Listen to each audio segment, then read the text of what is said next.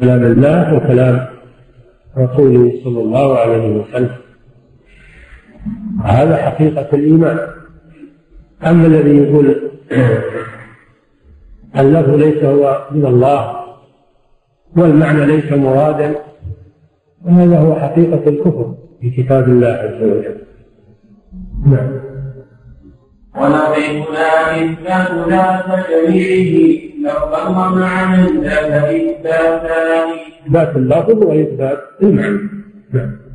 فما المعطل في الحقيقة غيركم لقد بلا كذب ولا عدوان من المعطل؟ يعني الذي نفى. المعطل معناه النافي. المعطل معناه النافي. من المعطل؟ هل هو الذي يثبت اللفظ والمعنى أو الذي ينفي اللفظ والمعنى؟ المعطل هو الذي ينفي اللفظ والمعنى هذا هو المعطل فهذا لقبكم بالحقيقة وليس لقب أهل السنة والجماعة. نعم. فلذلك كفروا بالمعطل. نعم. وإذا سألتم في القرآن فسبنا بأدلة وحجاج برهان. وإذا وإذا سألتم بالمحال فسبنا يعني إذا سببتمونا فسبكم كذب. لأننا والحمد لله آه، لسنا محل السب لأننا على الحق. وأما سبكم فهو حقيقي لأنكم أهل ضلال وأهل باطل. وسبنا آه، صحيح في حقكم. أما سبكم لنا فليس صحيح لأنه كذب. وبهتان نعم. وإذا سببتم بالمحال فسبنا بأدلة وحجابه برهان نعم. فالحقيق بالسب هو أنتم لأنكم معطلة. وأما أهل الإيمان وأهل السنة فلا يجوز سبهم لأنهم على حق على برهان فسبهم كفر كذب. ومحال. نعم. تؤذيك ضامنكم وتهتك ستركم وتضيء جهلكم مع العدوان. وإذا تبتم بالمحال فسبنا بأدلة وحجاج في برهان تبدي فواضحكم وتهتك. أدلة الأدلة وال وال وحقائق البرهان تبدي مخازيها. وتنشر كلمته نعم. فنحن نسبكم بدليل. أما أنتم تسبوننا بدون دليل. نعم. بأدلة وحجاب في برهان تبدي فضائحكم وتثبت سفركم وتزيل جهلكم مع العدوان. نعم. يا بعدنا بين الكتاب بداخل الكذب في الكذب والطغيان. يا بعدنا بين السباب بلاؤه يا بعدنا بين السباب بلاؤه وسباقكم في والطغيان. يا بعد ما بين السبابين. سباب بالباطل والبهتان وسباب بالحق والدليل. فنحن إذا سبقناكم فنحن على حق. وعندنا أدلة على سبكم وأما أنتم إذا سبقتمونا فهذا بهتان وكذب وليس عندكم أي دليل صحيح تدينوننا به. فيا بعد ما بين السبابين من سبب القرآن ليس بغائب. نعم. من تبع القرآن ليس بغائب وهو المسب العبد للبهتان نحن نقول بالبرهان. وأنتم تسبون بالظلم والعدوان. ففرق بين السبين نعم. فحقيقة التمثيلية عندهم وصف الإله الخالق الديان بصفاته العليا التي كفلت بها آياته ورسوله العليان نعم. حقيقة التجسيم عندكم وصف الإله الخالق. وصف. فحقيقة التجسيم عندكم وصف الإله الخالق الديان بصفاته العليا التي كملت بها آياته ورسوله العدلان العدلان الآيات والرسول كفية عدل فإذا كان التجسيم عندكم يعني وصف الله بما وصفه بما وصف به نفسه في القرآن بما وصفه به الرسول صلى الله عليه وسلم. فهذا حق ولا يضره إذا سميتموه تجسيما ما يضر سموه ما تشاءون. ما دام إنه حق فالألقاب لا تضر قد سمي الرسول صلى الله عليه وسلم ساحرا وسمي كذابا سمي شاعرا ومجنونا وسمي ملمما إلى غير ذلك من ألقاب التشنيع. سمي أبتر ما أبتر لأنه كل ليس له ليس له ذرية وسينقطع ذكره. إذا مات قال الله تعالى إن شانئك هو الأبتر فسموا الرسول صلى الله عليه وسلم بألقاب شنيعة وكثيرة.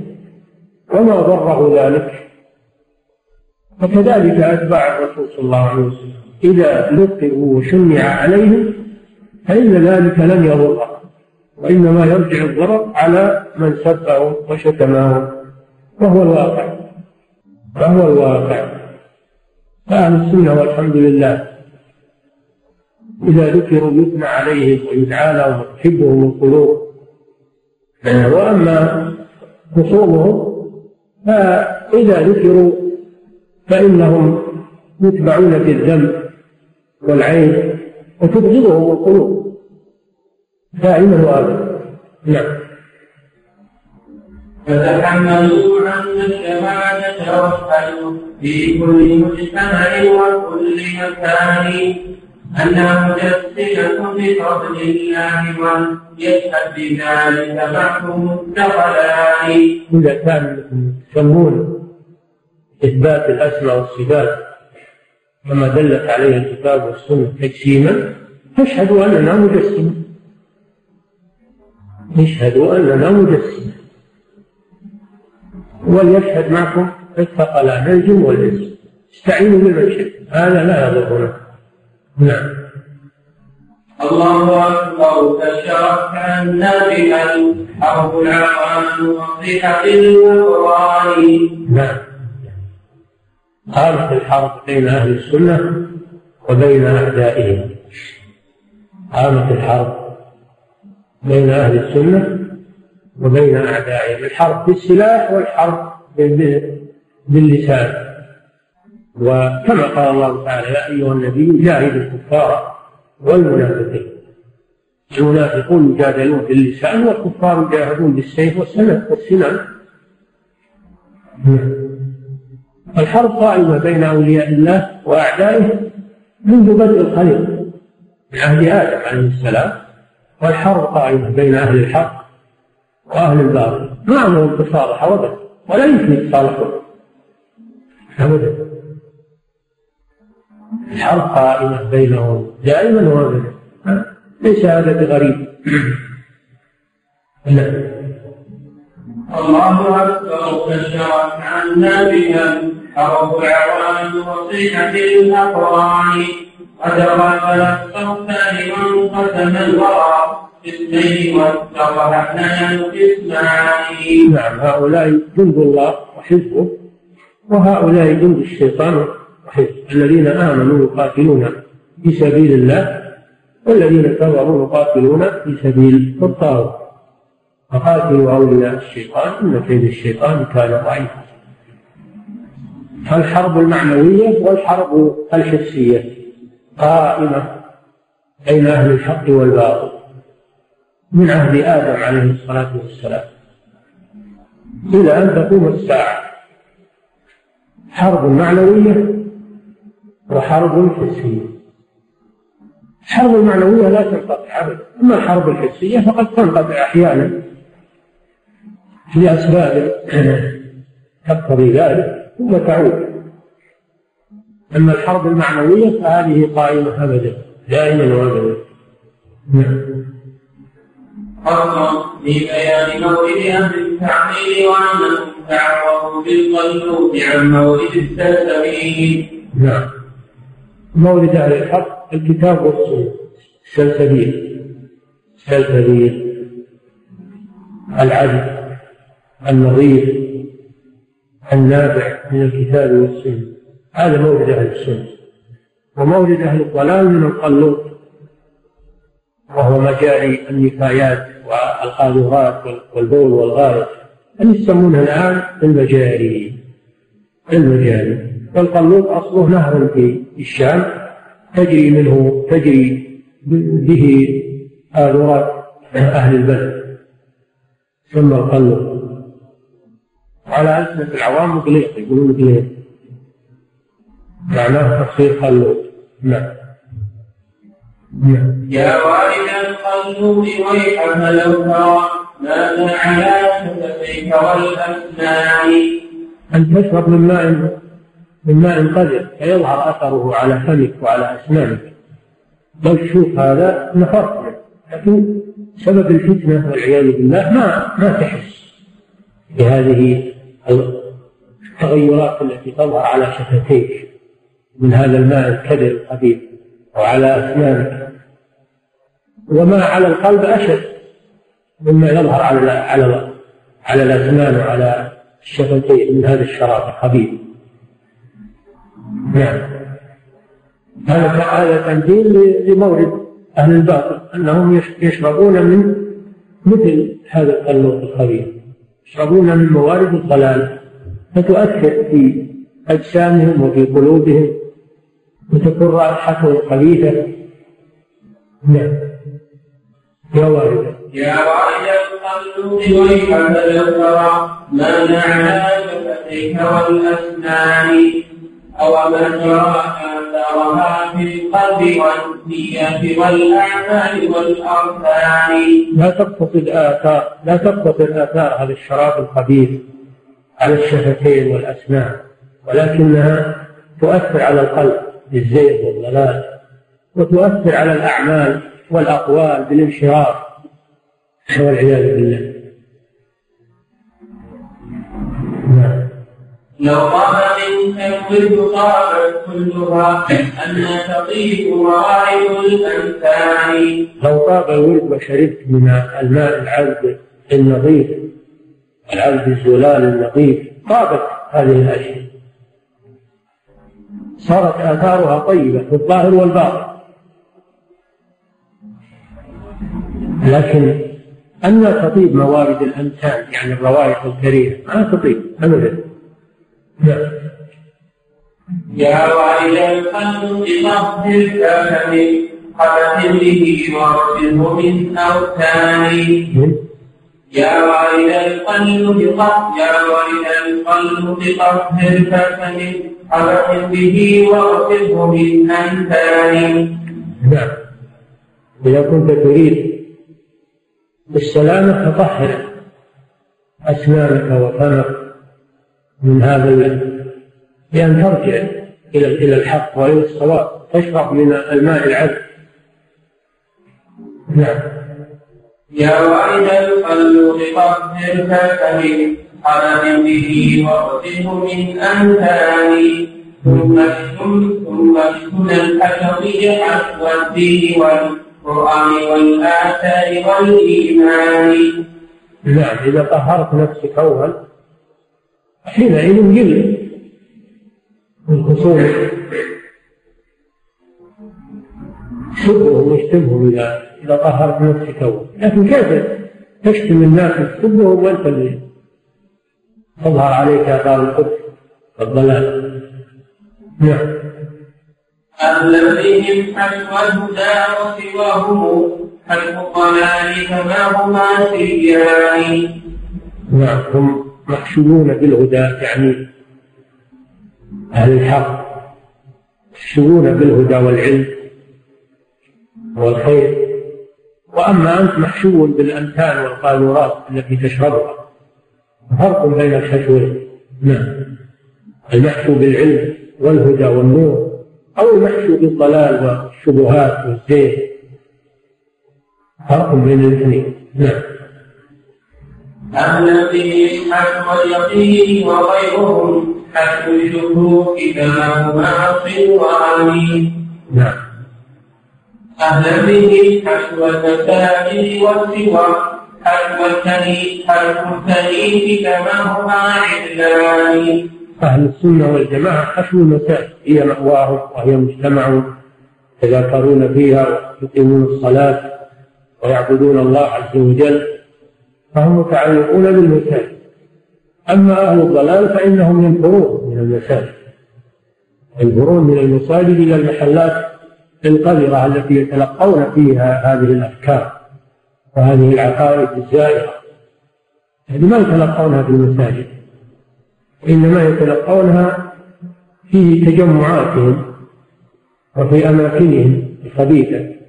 وكذلك دائما أهل الضلال ينفرون من المساجد ولا ولا يبثون أفكارهم في داخل المساجد لأنهم ينفرون منها والله سبحانه حماها منهم أيضا. وتجد دائما أهل الشذوذ في الآراء والأفكار لأن لهم تجمعات خفية سرية يجمعون فيما بينهم دائما وابدا. هذا هذه آية من آيات الله سبحانه وتعالى. أن أهل الضلال تجمعاتهم سرية خفية لأنهم لو أظهروها لحاربهم الناس ونفروا منهم. فهم يجعلونها في أماكن يختارونها تليق بهم. أهل الحق تجمعهم في المساجد بيوت الله عز وجل. وأهل الباطل تجمعاتهم في سراديب مظلمة وأماكن خفية يبثون فيها سمومهم وأحقادهم. نعم. أهلا به حسم المساجد والسوى حسم الكريم تنهما عدلان. يعني حشو الأماكن القريرة الشبيهة بالكنيف موضع قضاء الحاجة ومأوى الشياطين. نعم. أهلا بهم حسم الجنان وغيرهم. هذا في العاقبة. العاقبة هم حشو الجنان سكان الجنان يوم القيامة. وأما أهل الباطل فهم حشو النيران والعياذ بالله. فريق في الجنة وفريق بالسعير. نعم. أهلا بهم حشو الجنان وغيرهم حشو الجحيم أن يستوي الحشوان نعم. يا وارد القلب ويحك لو ترى حشوي وارد منزل القرآن. هل تسميه الحشو؟ لو ترى موارده الطيبة ومآخذه الحميدة. لو رأيتها ما قلت فيه ما قلت ولكنك بسبب الضلال لا تراها. محجوب عنها. نعم. وتراه من رأس الشريعة فائدا يا والدة يا والدة يا والد القلب ويحك لو حسبي والد منهج القرآن. اللي تسميه الحسبي لو تشوف منين ياخذ من اين يأخذ ويتلقى. يتلقى منين؟ من رأس الشريعة ومن القرآن ومن السنة. نعم. الشريعة في الأصل مولد اصلها شرعه في المال هذا الشريعة في الأصل في اللغة. المشرب الشريعة في اللغة المشرب والمورد والمراد بها هنا المراد بالشريعة هنا القرآن والسنة. لأنها مورد أهل الحق. يأخذون منها الحق ويتروون منها من ظمأ الجهل. نعم. وتراه كأسه الذي يسقيه من الشريعة من هو؟ الرسول صلى الله عليه وسلم. لأن الرسول هو الذي يعلم الناس هو المعلم عليه الصلاة والسلام. القائم على هذه الشريعة وهذا المورد العبد الدلال الذي يسقي الناس هو الرسول صلى الله عليه وسلم. لأنه هو المعلم. نعم. وتراه من رأس الشريعة شاربا من كف قد جاء بالفرقان وهو الرسول صلى الله عليه وسلم. وتراه يسقي الناس فضلة كأسه وختامها مسك على ريحان. أيضا هو إذا شرب من هذه الشريعة فإنه يسقي غيره هذه صفة أهل العلم أنهم يتعلمون ويعلمون غيرهم. ولا يكتمون العلم. على أن النصيحة. لله ولكتابه ولرسوله ولأئمة المسلمين وعامتهم إنه يشرب من هذا الرحيق المحروم ويسقي غيره بمعنى أنه يتعلم ثم يعلم غيره. نعم.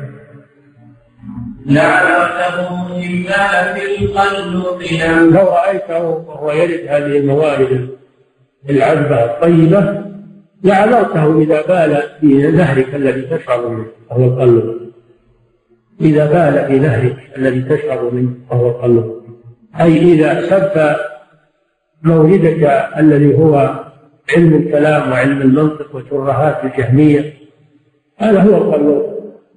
نعم.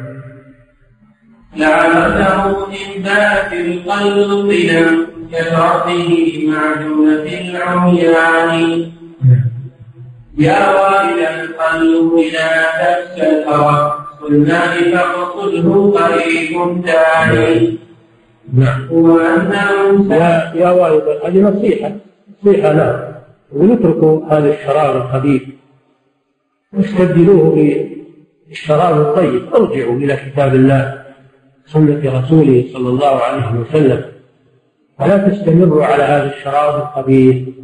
يا والد. يا والد القلب إذا تأسى الفرح قلنا فاقتله طريق داني ذلك عذر لأن لأن كتاب الله وسنة رسوله صلى الله عليه وسلم قريبة بين يديك.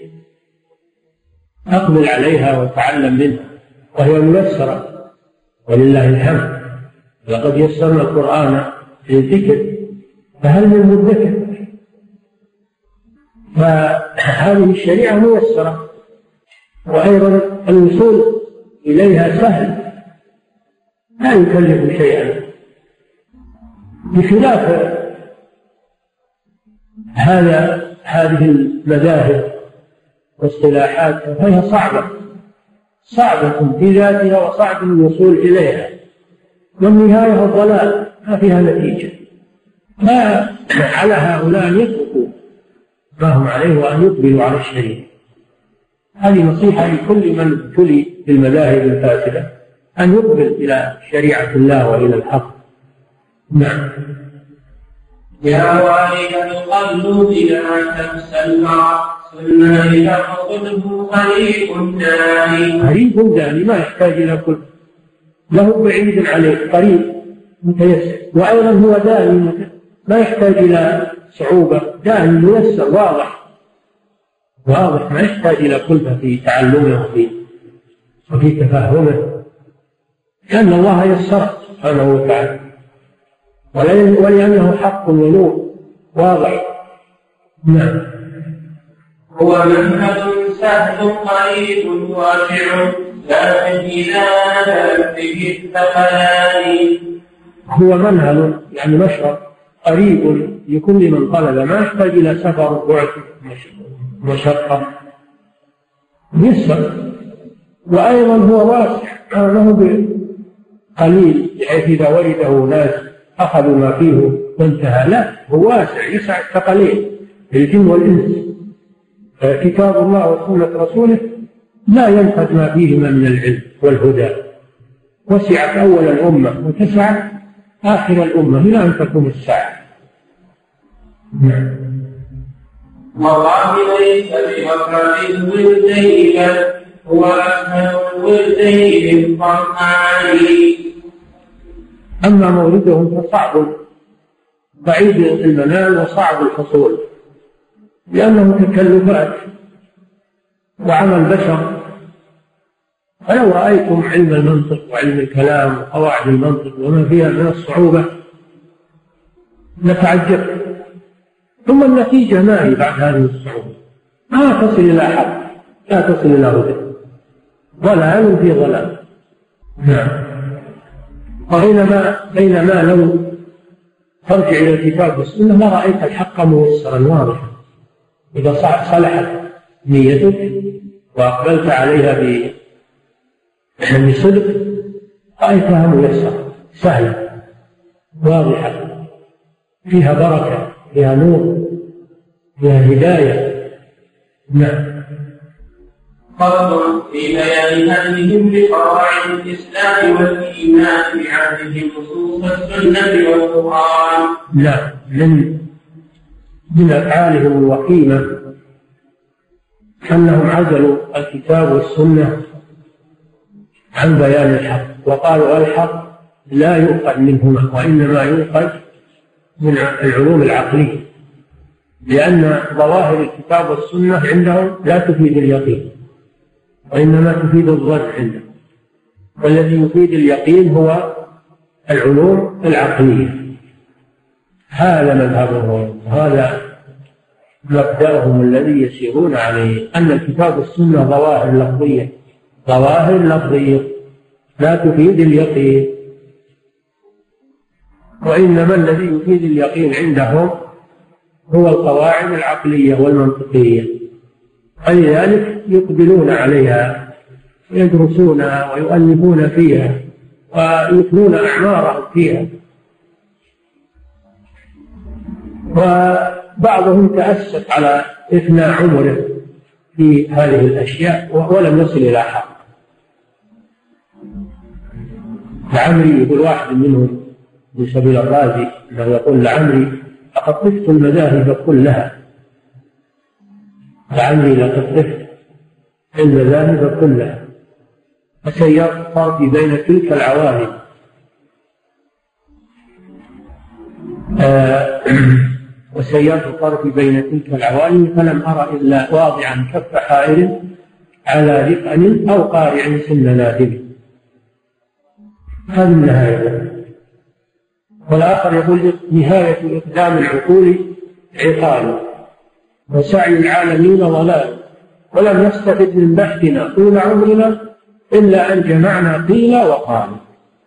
جمعنا قيل وقال. فقط.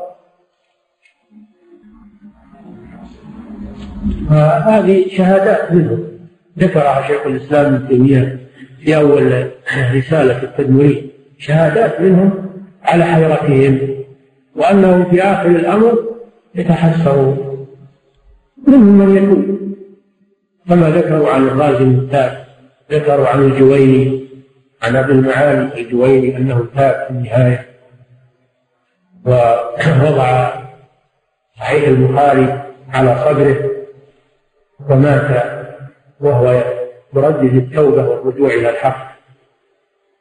هذا يدل هذه شهادات من أئمتهم على الحيرة والاضطراب. لكن منهم من تاب ومنهم من استمر على ما هو عليه. لأن هذه المذاهب لا تؤدي إلى حق وإنما هي تعب وإثناء العمر بغير فائدة نسأل الله العافية. بينما الكتاب والسنة إذا أقبل عليهم الإنسان ولو زمنا يسيرا ولو شهر لو سنة حصل على خير كثير. وإذا أكثر من الدراسة كثر علمه وزاد فهمه. فالكتاب والسنة ميسران وواضحان ويصل الإنسان إلى الحق منهما بسهولة. لو درس الإنسان شهر سنة حصل على خير كثير. وكلما ازداد من الدراسة فيهما ازداد من الخير والفقه والعلم. بينما العكس المذاهب الباطلة كل ما ازداد الإنسان من دراستها زاد تعبا وحيرة ولم يصل إلى حد.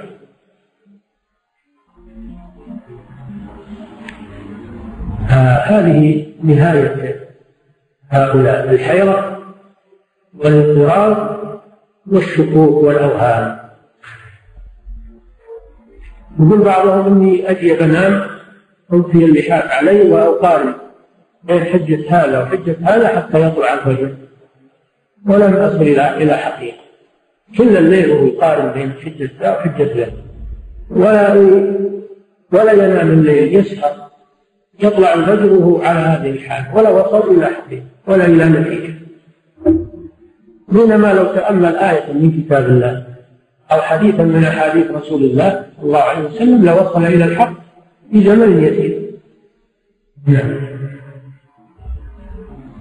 يا رب الله والآخر يقول حجج حجج مثل مثل الزجاج.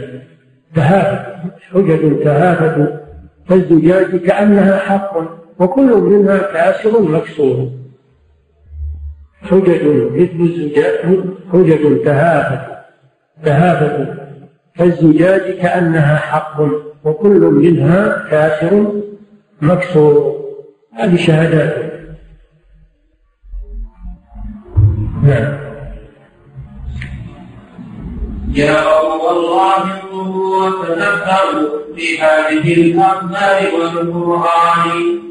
إن التدبر والتفكر للذي قد قاله إبراهيم الحسان لو أعطيتم يقول لو أعطيتم القرآن والسنة من التفكر والتدبر مثل ما تعطوني بهذه المذاهب الباطلة لحصلتم على العلم الغزير ووصلتم إلى الحق. نعم.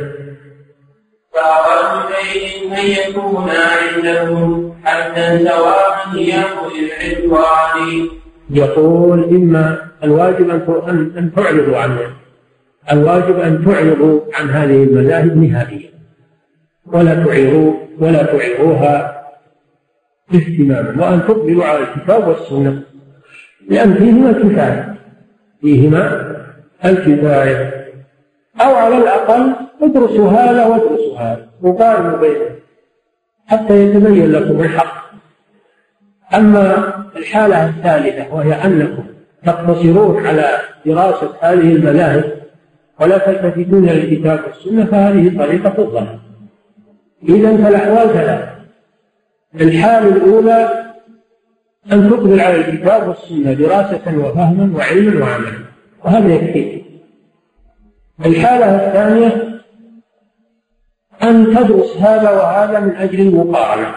وإذا قارنت يتضح لك الحق بإذن الله. الحالة الثالثة أن تقتصر على دراسة هذه المذاهب ولا تتصل بالكتاب والسنة وهذه حالة. أهل الضلال فأعد شيء أن يكون عندكم حتى سواء يأوي العدوان. اللهم عما يكون بالعلم والتحصيل والإرفان يقول ما ما يستوي عندهم القرآن والمنطق. لا عندهم المنطق أعظم. ولذلك يقدمون المنطق على على القرآن. يقدمون المنطق على القرآن. يقولون المنطق يفيد اليقين والقرآن يفيد الظن. فيرجع فيأخذون ما يفيد اليقين بزعمهم. نعم. والله. والله استوى لنا عمائكم بالعلم والتحقيق والعرفان. عدلكم من قره بالعدل عن أي اليقين وعدة القرآن. ما إذا ما دام منهم يسيرون على مذهب العقلانيين أو أصحاب التمسك بالعقل ما لا يعملون بالكتاب والسنة؟ قال عندهم الكتاب والسنة فقط للبركة للبركة.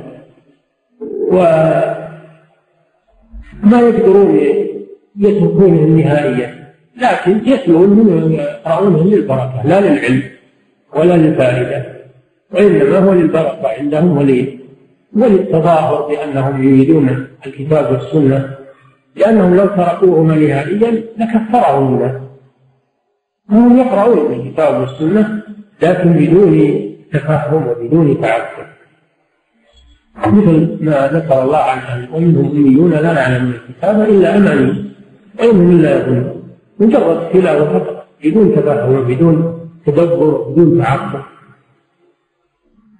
الكتاب والسنة عندهم يشبه السلطان في وقت ابن القيم. في وقت ابن القيم ضعف ضعفت الخلافة ضعف السلطان. فصار ما للسلطان إلا خطبة الجمعة والتوقيع على القرارات. وأما العدل والنصب والتدبير فهو لغير السلطان. كذلك الكتاب والسنة عند هؤلاء. ما لهم نصيب من الولاية ولا من الحكم ولا إنما فقط تشريف فقط. أو من يسمونها مرتبة فخرية فقط. إنما ما لهم ما للكتاب والسنة عندهم حكم. ولا يرجع إليهم في طلب الحق. نعم. السلطان في وقت من الأوقات ما له إلا خطبة الجمعة والتوقيع على القرارات ولا يعترض عليها. ووضع اسمه على السكة يعني على النقود يحط اسمه على النقود. فقط. أما التدبير في المملكه والاخذ والرد هو لغيره. هذا هذا مثل القرآن والسنة عند أهل الضلال. ما له ما للقرآن والسنة أي حكم ولا أي تدخل. نعم. حسبهما من صرحوا بالعمل عن ليس فيه وعرفة البرهان قالوا وتلك أئمة لفظية لنا نحكمها على الإيقان يقولون ما نحكم القرآن والسنة وهي ظواهر لفظية تفيد الظن ونترك الذي يفيد اليقين وهو العقل. نعم. ما وزنت لينال منها العلم بإثبات الأوصاف للرحمن بل بالعقول ينال ذاك وهذه عنه بمعزل غير مفتي سلطان عندهم ما أنزل القرآن للهداية ولا لمعرفة الحق وإنما أنزل بس لأجل تلاوة ونيل الأجر والتبرك به فقط. نعم. فليدنا تأويلها والتدعو في أبنائها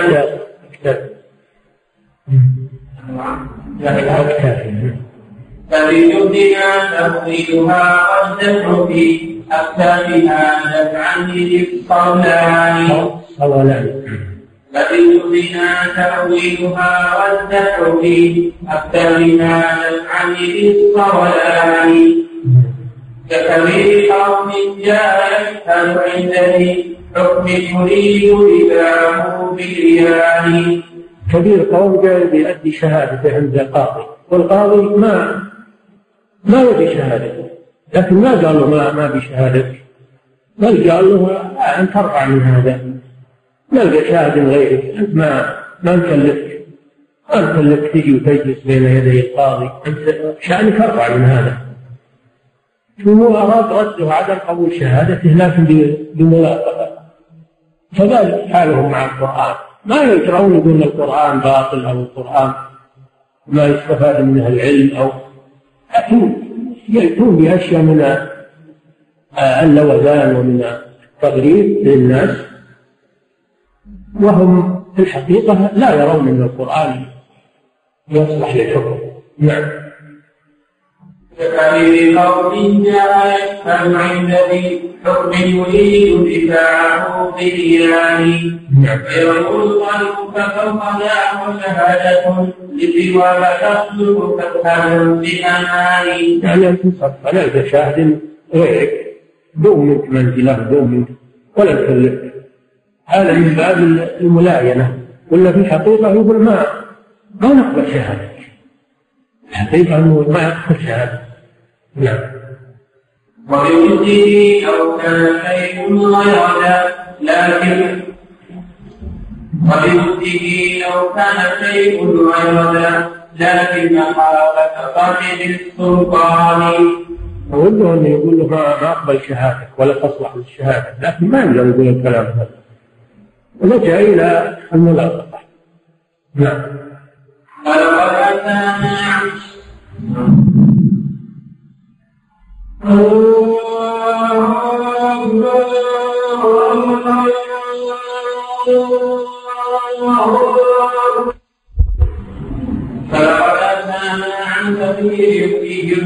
وهو الفقير مقالة الكفران عن الجهل والصفوان نعم لو كان يمكن وليس بممكن لأخذت من المصحف العثماني ذكر ارتواء القلب فوق العرش لا إلا ممتنع على الإنسان نعم ولو تمكنت من يحك خلايا ودينها من المصحف لكن ما تمكن خبير خاف من الناس.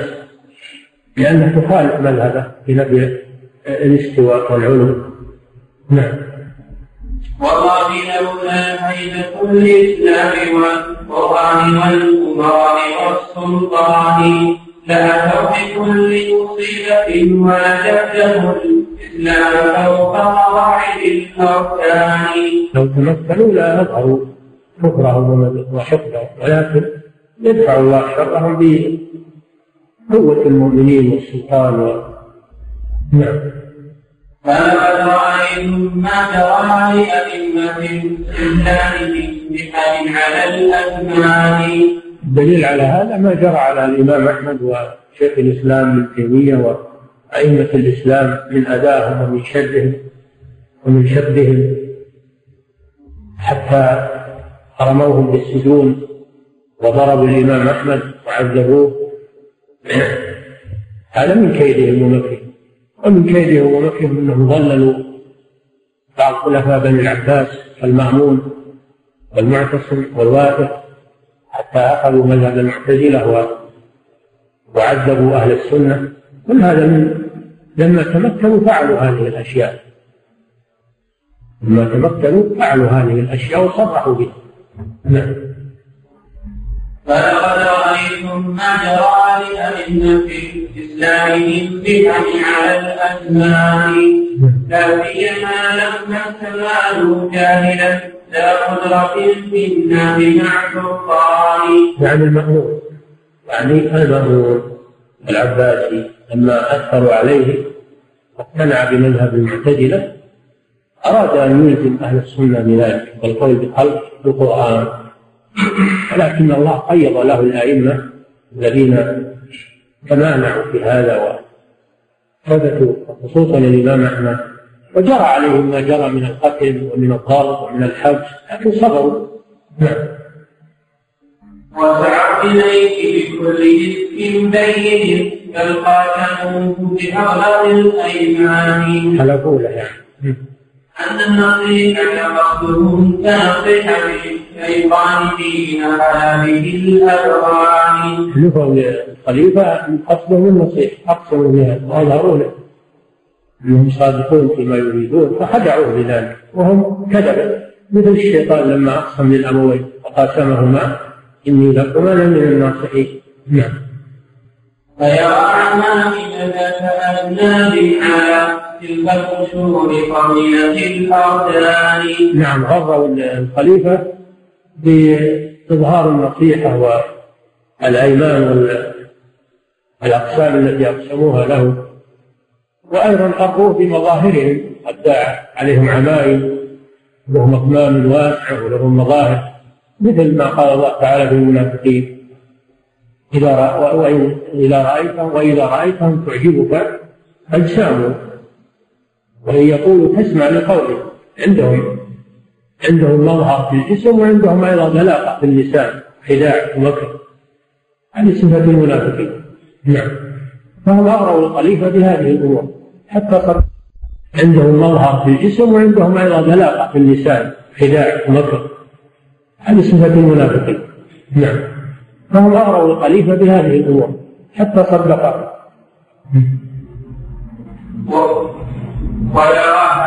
لا تكون لمسلم وتكون أعلم في ثياب جبان نعم رأى لهم مظاهر الداعة تقبع الجهول لكن البصير والحاذق لا يقصد بها ولا يلتفت إليها. نعم. لكن قليل من الناس من عنده بصيرة. أكثر الناس ما عندهم بصيرة. ينخدعون بهذه الأشياء. بفصاحة اللسان وبمظهر الجسم يخدعون بهذه الأشياء. وإذا صاحب هذا أيضا أيمان كاذبة زاد الشر. نعم. فإذا أصاب بسمعه ملأوه من كذب وتلبيس ومن بهتان نعم. فيرى ويسمع بشره وأبشارهم إذا تمكنوا منه وأصغى إليهم أعطوه ما عندهم من الكذب والبهتان. نعم. فتعود هذا الذي مع كذب فقل واحمل بلا خير ولا ميزان نعم. وأتوا إلى قلب البقاع تفتشوا عما هناك ليدخلوا بأمان فإذا بدا ما قلنهم جهلوا به منه إليه كحيلة الشيطان. هذه مصيبة أن أهل الضلال يتمكنون من ولي الأمر ويخدعونه لأنهم إذا تمكنوا منه خدعوه ضر المسلمين. فهم يحاولون هذا مع ولاة أمور المسلمين. ويأتونهم بالمكر والخديعة فإذا استقبله وفتح لهم الباب أدركوا مراده نعم. فإذا رأوه خشنة حديثهم قبلوا وقالوا ويا آل فلان هو بالطريق يعفو مولانا عن المقصود وهو عدو هذا الشاعر يقولون احذر من العالم الفلاني والشيخ الفلاني تراهم يصدون تراهم يقفون لك على الطريق يمنعونك من التقدم ومن إذا أنه رأوا من السلطان استقبال لهم وهش بهم صاروا يحذرونه من أهل الخير ومن العلماء ومن الناصحين يقولون ترى هذولا يعوقون الطريق ويمنعونك من التقدم ومن المشاريع النافعة. هذول ما يعرفون شيء ولا هذه طريقتهم في كل زمان. ذكرها ابن القيم وهي مستمرة إلى الآن. نعم. فإذا فإذا هم راس العداوة وضعوا صغير راسك فعلا فإذا هم راس العداوة وضعوا هم همهم يكون البدر إذا ألقوا البدر صاروا عاد يتابعونه يسبونه لما يزدهر بعدين. يصير الأمر بأيديهم. نعم. فإذا رأس العداوة وضعوا سقي براسك في البستان. ما هم بس يتصلون أول مرة ويعطون ما عندهم يروحون. لا يتابعون هذا يتابعون يتابعون لما أنه ينمو يثبت عنده. نعم. حتى إذا ما أكبره وناله وقت الجلال وقال إمكاني وقف على جود له. على حرب. قضي مثل أصحاب الجنة؟ غدوا على حرب قادرين. نعم. وقف على حرب له وحمية واستيسوا بعساكر الشيطان. فهنالك كليت جنود الله من جند العين بسائر الألوان. ضربا وحبسا ثم تكبيرا وتشجيعا وشتما ظاهر البهتان كما حصل على عهد المأمون على أهل السنة من الضرب والحبس و وغير ذلك والقتل؟ قتل بعضهم. نعم. فلقد رأينا من فريق منهم أمرا تهد له قوى الإيمان. من كفهم أهل الحديث ودينهم أهل الحديث. كفهم أهل الحديث ودينهم أهل الحديث وفرق قول فلان كما كما حصل في وقت شيخ الإسلام ابن تيمية؟ حصل من السلاطين على أهل السنة. بسبب هؤلاء شيء كثير نعم. يا أمة غضب الإله عليهم. يا أمة غضب الإله عليهم. ألم بهذا أشكو بهواني أفلكم إذ تشتمون جواهر الإسلام حزب الله والقرآن؟ جوامع الإسلام يعني حملت حملت الشريعة. نعم ثم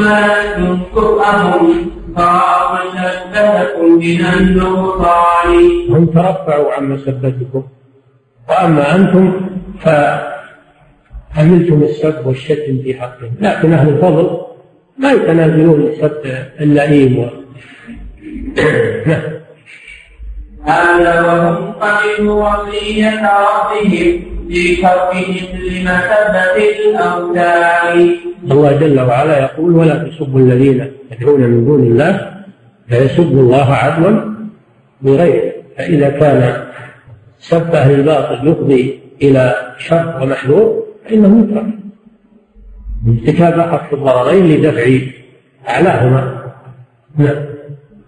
هذا وهم قبلوا وصية ربهم في تركهم لمثبة الأوثان. حذر المقابلة القبيحة منهم بمثبت القرآن والرحمن. نعم. لأنكم إذا سبيتم مذهبهم يسبون مذهبكم وهو الأخذ بالكتاب والسنة. يكون سبا للقرآن وللسنة كما إذا سب سبوا الأوثان التي يعبدها المشركون المشركون يسبون الله سبحانه وتعالى. مسبة الله أعظم من مسبة الأوثان. نعم. وكذلك أصحاب الحديث فإنهم ضربت لهم ولكم إذا مثلان كفرهم جهالهم كتبتهم سنن الرسول وعثرت الإيمان لما سبكم جهال أهل الحديث سببتم القرآن والسنة التي عليها أهل الحديث. وصار سبهم شرا من سب شبهاء أو جهال أهل أهل السنة. هذا اللي سبب. نعم. وخلته سفهاء عنهم وعن قول الرسول ولا من الطغيان نعم. وجعلوه بالذي قالته جاء لهم بالخط والبستان فأبوا إجابتكم ولم يتحيزوا إلا إلى الآثار والقرآن. أولي العرفان من أهل الحديث في مرافقة الإنسان والأقوال. أو نقاله إلى كل حفظها تهديه في بدعة الشيطان. وأقاموا حرفا من التبديل والتحريف والتكبير والنقصان. هؤلاء علماء الحديث وعلماء أهل السنة حفظ الله بهم هذا الدين وحرسه من هؤلاء. وردوا الكذب والبهتان وجعلهم الله جندا للحق يدافعون عنه ويذبون عنه كيد الكائدين. نعم. وأعوانهم حرص من التهديد والتحريف والتثبيت والنقصان. زيادة. التثبيت يعني الزيادة أو النقصان في في الدين. نعم. جزء على الإسلام بل اسم له يهوي إليه عذاب الفرقان. عندك بالله والزاء هذا من الواضح الله إنه برك برك برك الإسلام لأن صفاته أنه برك الإسلام يعني حصول. تأتي إلى مراجعه نعم. إن الله يلين بالباء والراء. برك الإسلام يعني حصول. نعم. تاتي إلى مراجعه إيش نعم يعني واضح هي حرف ما في شك. لكن هل هي بزك ولا برك؟ يجب إلى المراجعه نعم.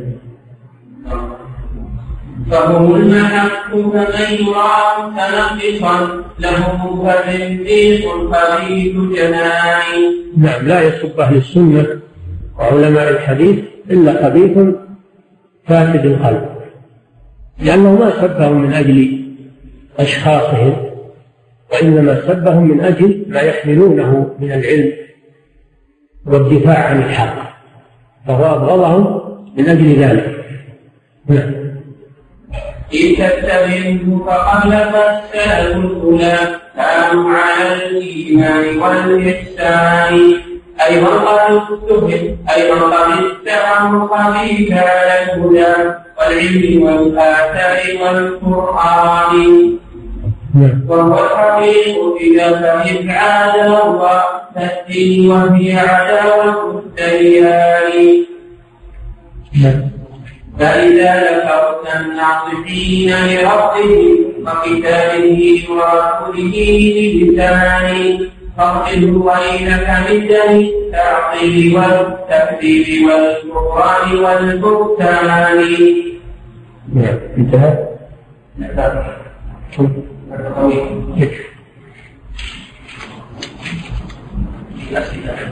لا لا كم الصواب؟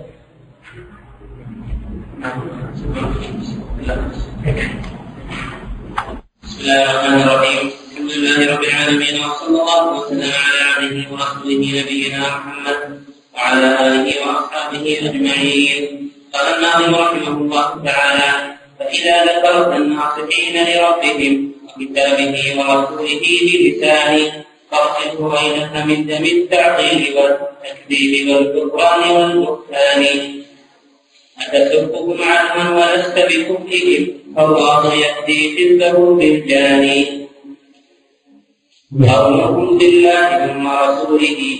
أولى وأقرب منك للإيمان. شتان بين التاركين نصوصه حقا لأجل دخالة الأذهان.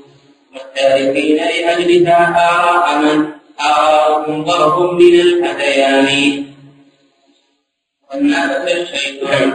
يقول الناظم رحمه الله بسم الله الرحمن الرحيم يقول بهؤلاء الخصوم المعادين لأهل السنة يقول إذا ذكرتهم ذكرت أهل السنة فاذكرهم ذكر معظم لهم محب لهم ولا تذكرهم ذكر معاد لهم ومقاطع لهم. فإنهم هم حملة الشريعة وهم ورثة الرسول صلى الله عليه وسلم وهم الذين يقدمون الكتاب والسنة على قول كل أحد فلا يعدلون بالكتاب والسنة قول قائل من الناس. لا سيما وإذا كان قول هذا القائل في زبالة الأذهان ومحاكة الأفكار التي لا قيمة لها وكيف يوازن بين أقوال الرجال وبين قول الله جل وعلا وقول رسوله صلى الله عليه وسلم؟ وكيف يوازن بين أهل السنة المتمسكين بها وبين هؤلاء المبتدعة والضلال؟ ما هو الصواب؟ فمن سبهم أو قدح فيهم فليس كفءا لهم ولا مساويا لهم. كما قال حسان رضي الله عنه في منهج الرسول صلى الله عليه وسلم أتهجوه ولست ولست له بكفء؟ خيركما لشركما الفداء. وهؤلاء الذين يخاصمون أهل السنة ويتكلمون فيهم ليسوا أكفاء لهم ولا موازنين لهم في القدر والمكان. للفرق بين مصدر هؤلاء وهؤلاء. فهؤلاء مصدرهم الكتاب والسنة منه ما يأكلون ويتعلمون ويعتقدون ويحكمون بين الناس ويوازنون بين الآراء. ويعرفون صحيحها من سقيمها. وأما أولئك فمصدرهم ومراجعهم علم الكلام وعلم المنطق المستورد من الكفار من كفرة اليونان والرومانيين وغيرهم. ففرق بين المصدرين. كيف يوازن هؤلاء بهؤلاء؟ وكيف يجرؤ هؤلاء أن يتكلموا في خلاصة الإنسان؟ وورثة الرسول صلى الله عليه وسلم فلا يليق بعاقل أن يوازن هؤلاء وكلامهم؟ بكلام أولئك. الذين يأخذون عن الكتاب والسنة. نعم. لما كتب الشيطان في آذانهم ثقلت رؤوسهم عن القرآن. نعم. لما ذكر للنبي صلى الله عليه وسلم أن رجلا أن رجلا من أصحابه ينام الليل ولا يقوم للصلاة. يعني لا يقوم لصلاة الليل لا يقوم للتهجد. قال ذاك رجل بال الشيطان في أذنه. بال الشيطان في أذنه. حتى ثقله عن عن قيام الليل. وهذا مثل لهؤلاء. الشيطان فسى في آذانهم أحدث وبال في آذانهم حتى ثقلت عن القرآن والعمل به. وتعلم الأحكام من القرآن بسبب كيد الشيطان له فهو الذي فهو الذي ثقله عليهم وهو الذي كسلهم عنه. هذا هو السبب. نعم. لما لما أتى الشيطان في آذانهم ثقلت رؤوسهم عن القرآن.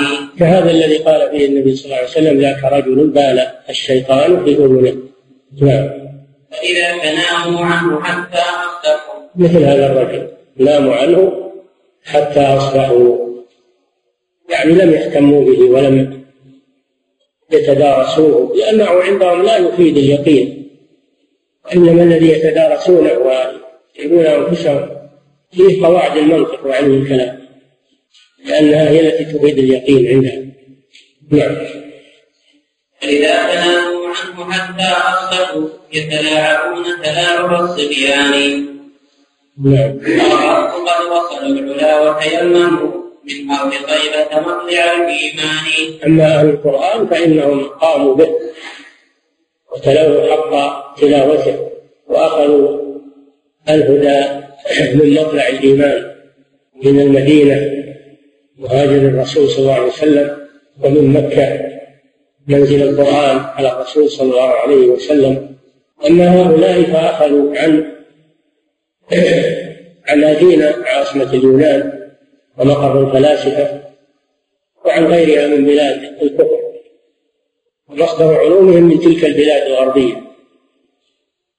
وأما أهل القرآن فمصدر علومهم من المدينتين العظيمتين. مكة والمدينة.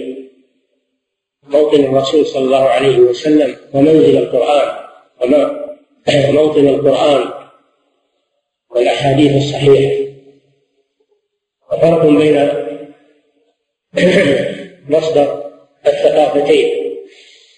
وهذا ينطبق في العصر الحاضر على المتغربين الذين يأكلون ثقافتهم وعلومهم عن الغرب ويتركون ثقافة الإسلام وعلوم الإسلام. نعم. ربك وصل العلا وتيمموا من أرض طيبة مطلع الإيمان. فأتوا إلى أوقاتها وتيمموا من أرض مكة مطلع القرآن. نعم. أو إذا ما ناجز النص بدا قالوا له بالجمع والوجدان قول يعني أهل السنة. إذا ما ناجز النص بدا لهم يعني ظهر فإنهم يسرعون إليه محبة له وتمسكا تمسكا به فهم يبحثون عن الدليل فإذا ظهر لهم الدليل فإنهم يتبادرون إلى حفظه وفهمه والاستدلال به. هذا هذه صفته. بخلاف أولئك الذين لا يعبؤون بنصوص القرآن والسنة. نعم. فهو يقارن. في هذه الأبيات يقارن بين الفريقين. نعم. قوم قوم إذا ما ناجد النص بدا والناجد هو أول الأبراس أول الأبراس في الحديث أن النبي صلى الله عليه وسلم ضحك حتى بدت نواجذه قال صلى الله عليه وسلم في حرف الحث على التمسك بالسنة عضوا عليها بالنواجذ وهي مقدمات الأبراس لأنها أقوى التمسك نعم. قوم إذا ما ناقض النص بدا قالوا له بالجمع والوحدان. وإذا بدا عام الهدى استبقوا له فتساءلوا للفرسان يوم رثان هذه صفتهم أنهم يبحثون عن الدليل من القرآن والسنة.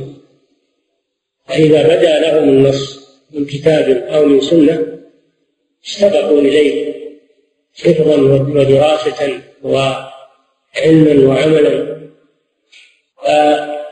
فأثر ذلك لهم العلوم العظيمة والنور المبين الذي عرفوا به الحق من الباطل وميزوا بين الباب بين ميزوا به بين الخطأ والصواب. نعم. فما أحد تمسك بالكتاب والسنة إلا هدي إلى الصراط المستقيم. ولهذا قال صلى الله عليه وسلم ومن تمسك به يعني القرآن هدي إلى صراط مستقيم. نعم. وإذا هم سمعوا بمبتدع هدى صاروا به ضرا بكل مكان. هذه صفة أهل السنة والجماعة. أنهم إذا سمعوا بظهور مبتدع من المبتدعة فإنهم يصيحون به يعني يستنكرون عليه وينكرون عليه ويحذرون منه يحذرون منه كما فعلوا بالجهم بن صفوان كما فعلوا بغيره من المبتدعة يفضحونه ويردون عليهم ويحذرون منهم. هذا من صفات أهل السنة والجماعة. أما الذين يقولون الآن لا تردوا على الناس لا لا تعارضوا أحدا الناس أحرار أحرار في أفكارهم لا تصادرون الآراء. هذا قول أهل الباطل. ويجب على أهل الحق أن أن يردوا على أهل الباطل. لئلا يتمكن باطلهم ويظهر باطلهم. أما إذا سكت عنهم وتركوا قيل الناس أحرار ولا تصادرون الآراء ولا ولا فهذا حقيقة مماتة للحق وتمكين للباطل أن ينتشر أما إذا وجد الإنكار ووجد الرد ووجد النقل بالبرهان والبيان فإن ذلك حماية للشريعة ونكاية لأهل الباطل. فأهل الباطل ما ظهرت رؤوسهم الآن وتشجعوا إلا لما لم يجدوا من يقف في وجوههم ويرد عليهم. تشجعوا صاروا الآن أهل أفكار وأهل وأهل ثقافة وأهل هم لا يجدون من يرد عليهم ويبين باطلهم الناس أحرار لا تصادرون أفكار الناس إلى آخر الهذيان الذي يقال الآن. نعم. أهل الحق إذا سمعوا ببدعي صاحوا به صاحوا به يعني أنكروا عليه ردوا عليه بدعته هذا معروف في كتبهم. نعم. إذا وإذا هم سمعوا بمبتدع هدى صرحوا به ضرا بكل مكان. ولدوا رسول الله لكن غيرهم قد راح بالنقصان والحرمان هم ورثة النبي صلى الله عليه وسلم. في قوله صلى الله عليه وسلم العلماء ورثة الأنبياء. معلوم أن الأنبياء يبينون الحق ويردون على الباطل فهؤلاء ورثة يقومون مقامهم. ببيان الحق ودحض الباطل ورده على من حذا به وأراد. أن يروجه على الناس. الذي يرد على أهل الباطل وينصر الحق هذا من ورثة النبي صلى الله عليه وسلم. أما الذي يسكت ويحذر من الردود ومن قرش الباطل فهذا من ورثة المبتدعة المخالفين بهدي النبي صلى الله عليه وسلم. وهذا يعمل على هدم الإسلام. يعني نترك الناس يهدمون الإسلام ونسكت. وبل الناس أحرار هذه أفكارهم لهم. نعم. وإذا استعان سواه بالنص لم يرفع به رأسا من الخسران.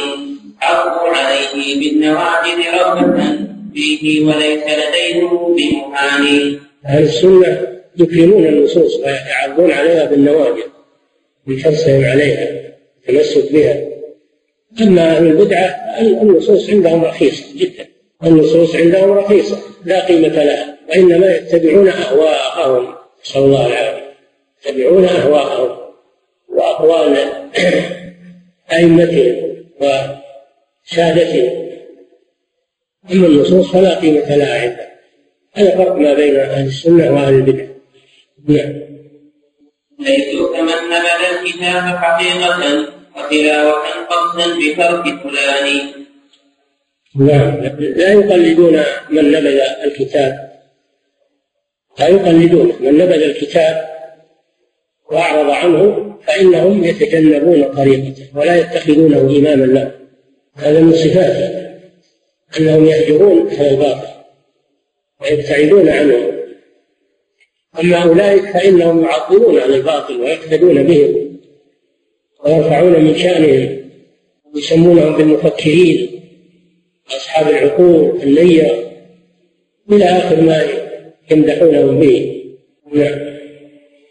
عدلوا بالمعنى وولوا غيره كان بالربيع خليفة السلطان عزلوا القرآن هؤلاء الضلال عزلوا القرآن عن الاستدلال وعن الهداية وعن العلم إفادة العلم.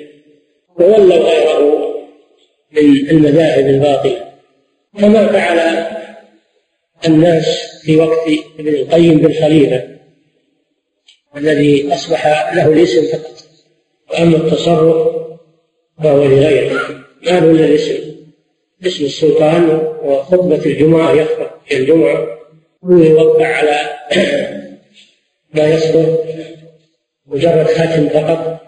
هذا مثال لمكانة القرآن عند هؤلاء. مثل الولي مثل الوالي الذي ليس له تصرف وإنما له الاسم. فهم أبقوا القرآن مجرد اسم لأنهم لا يجرؤون على على نفي القرآن لا يجرؤون على نفيه لكن عزلوه في المعنى. عزلوه في المعنى. فجعلوا الاشتغال بغيره. وأبقوا لفظ القرآن مجرد ألفاظ فقط. تقرأ لكن لا يستفاد منه. هذا عندهم عند أهل الضلال. ليس للقرآن بينهم مكان ولا قيمة. لكن لا يجرؤون لا يجرؤون أن يقولوا إنه باطل أو إنه غير صحيح. لا يجرؤون على هذا. لكن يقولون هذا في المعنى. وإن القرآن ما يستفاد من علم ولا ولا استدلال ولا أنه لا يفيد إلا الظن عنده نعم هذه طريقته القرآن عندهم مثل سلطان ليس له تصرف في دولته. نعم عزلوه بالمعنى وردوه بالمعنى. شوف عزلوه بالمعنى. يعني ما عزلوه ما عزلوه ظاهرا صرحوا بهذا وإنما بالمعنى. نعم. عزلوه بالمعنى ولوا عزلوه بالمعنى وولوا غيره أبي الربيع خليفة السلطان. ذكروه فوق منابر وبسكة فقروا اسمه في ظاهر الأسنان. يدعون على المنابر في خطبة الجمعة ويكتبون اسمه على السكة يعني على النقود التي يجعلونها أثمانا يبيعون ويشترون لكن ما ما له غير المظاهر فقط كذلك القرآن عندهم. هذا منزلة القرآن عندهم.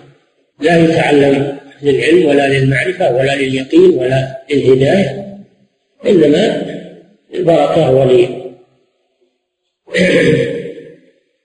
مجرد وجوده بينهم. لا لا وجود حكم أو ولاية وإنما وجود تقدير مثل ما يقولون فخري مثل ما يقولون رئيس فخري ولا كذا فخري هذا هو عنده رئاسة فخرية فقط. نعم.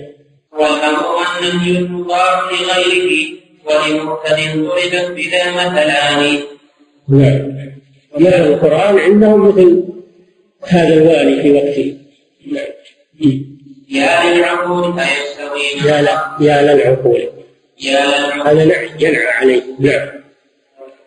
يا للعقول أيستوي من قال بالقرآن والآثار والبرهان أو قائل هذا وفطرة ربه. الله أكبر. كيف يستويان؟ هل يستوي من يقول بالقرآن الذي هو كلام رب العالمين؟ ويقول بما تقتضيه الفطرة السليمة التي فطر الله الناس عليها. أيستوي هو ومن يقول بالمنطق اليوناني وعلم الكلام آراء الرجال والهذيان كيف يستويان؟ نعم. أين العقول التي تميز؟ بين هذا وهذا؟ نعم. الله جل وعلا أنزل القرآن لهداية الناس. هدى للناس. أنزل فيه القرآن هدى للناس. ذلك الكتاب لا ريب فيه هدى للمتقين. القرآن هدى. مجرد الفاظ مجرد. بل هو هدى. فيه العلم وفيه البيان وفيه النور وفيه الهداية. وفيه كل خير. نعم.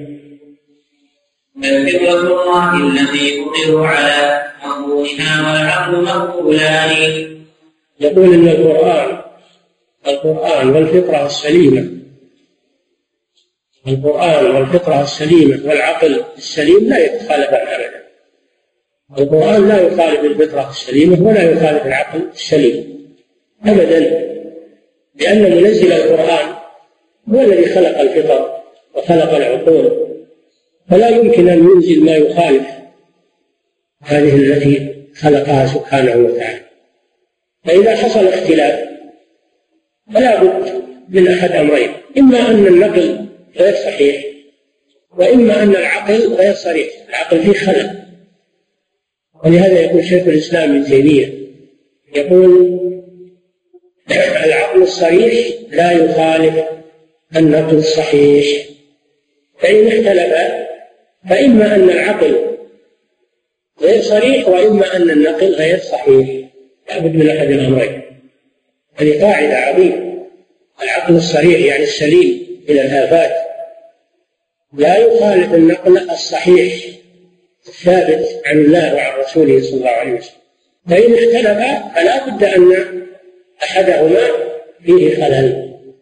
إما أن العقل هذا عقل فاسد وإما أن النقل نقل غير صحيح مكذوب أو موضوع. نعم.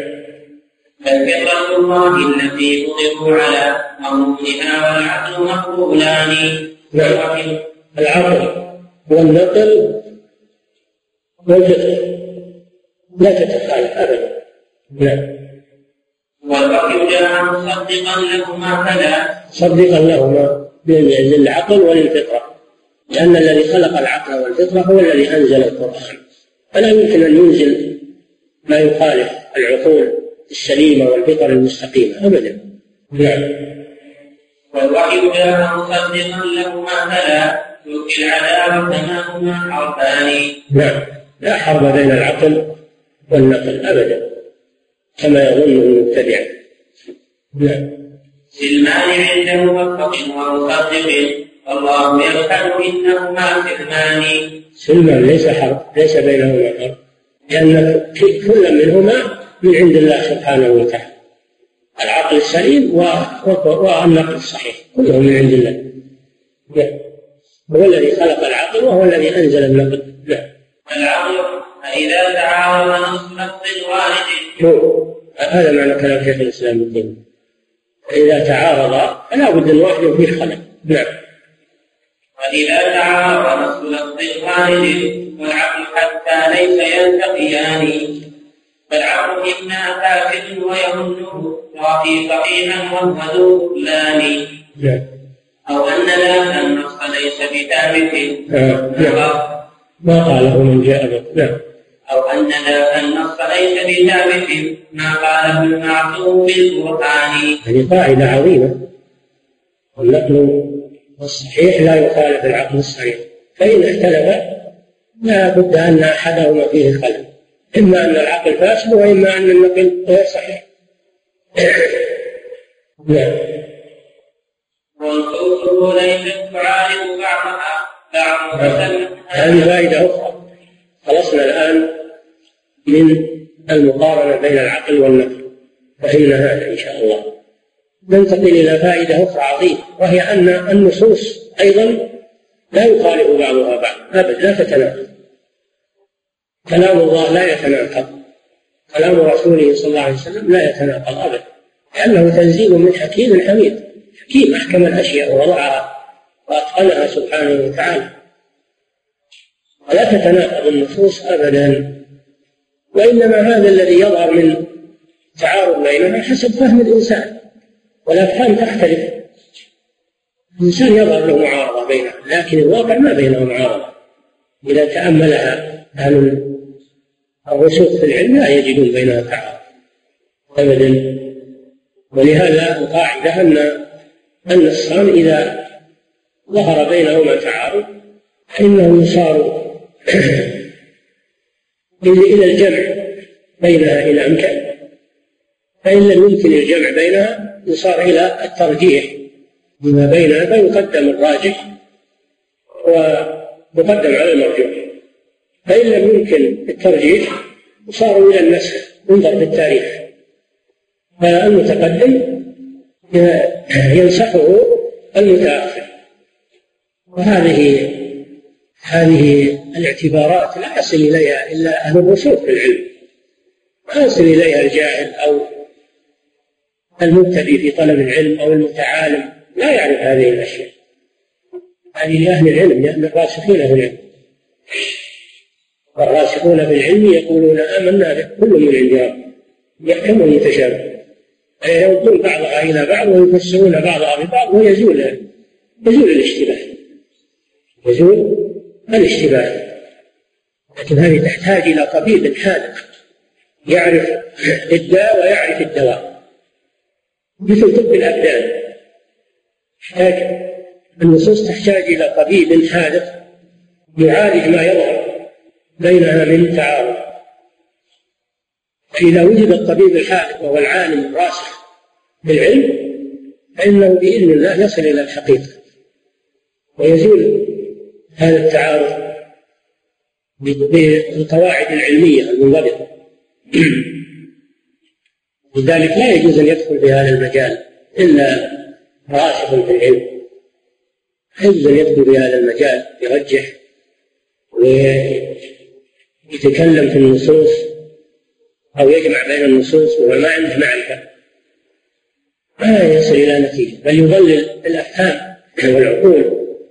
ويقول على الله بلا علم الموقف هذا موقف خطير. موقف النظر في الأدلة من الكتاب والسنة موقف دقيق يحتاج إلى علم راسخ ودراسة عميقة. مع النية الطيبة أن يكون قصد الإنسان الوصول إلى الحق هذا هدفه إن كان هدفه اتباع الهوى أو الانتصار والعصبية فهذا لا يوفق ولو كان عالما لا يوفق إلى الصواب. ولو كان عالما. فالنية والقصد لهما هما الأصل أيضا في الوصول إلى الحق. إذا اجتمع علم وصدق نية وإخلاص لله عز وجل حصل المقصود.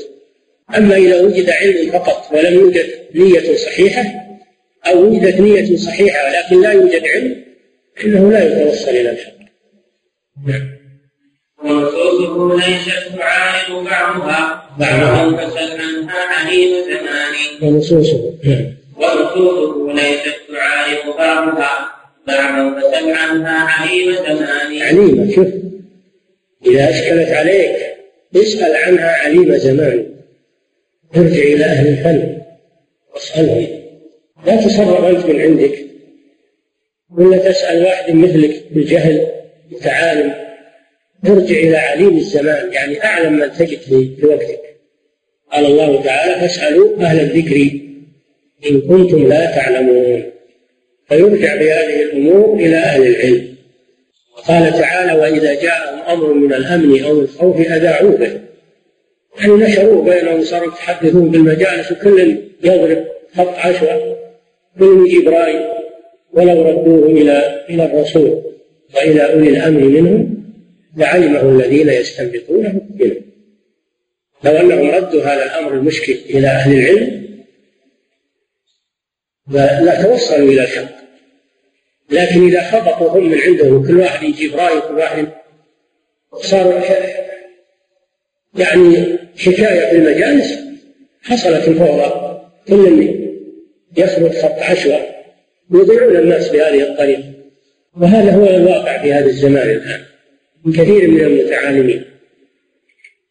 سموا أنفسهم علماء وصاروا يخبطون ويرجحون ويفتون ويحللون ويحللون ولا يرجعون إلى أهل العلم. لأنهم عندهم علماء هم عند أنفسهم أنهم علماء. وأن غيرهم ما يساويهم فيه. لأن الواحد قرأ له كتاب كتابين وما درى وش فيه بس مجرد قراءة. ما عنده فهم. ظن نفسه عالم صار. يخبط خط عشوة في النصوص. يصحح ويجرح ويضعف ويفتي ويحلل ويحرم. هذا هذه مصيبة عظيمة. هذه لا يقتصر ضررها على نفس الشخص إنما يتعدى إلى الناس. الأمور ترد إلى أهلها. فاسألوا أهل الذكر إن كنتم لا تعلمون. ولو ردوه إلى الرسول. الرد إلى الرسول بعد وفاته؟ والرد إلى سنته. وإلى أولي الأمر منهم. وهم العلماء.